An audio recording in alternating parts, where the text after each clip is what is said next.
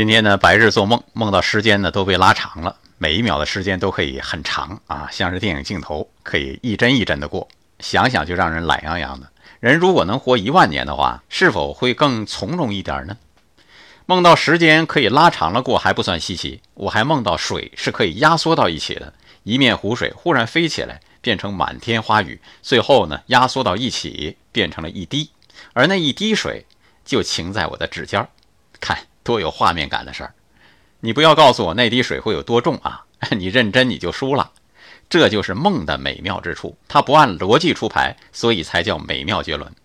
其实呢，我们生活在多维度的世界，按照我梦中的情景，在我们这个三维世界不可能，但是在高维度的世界不是不可能。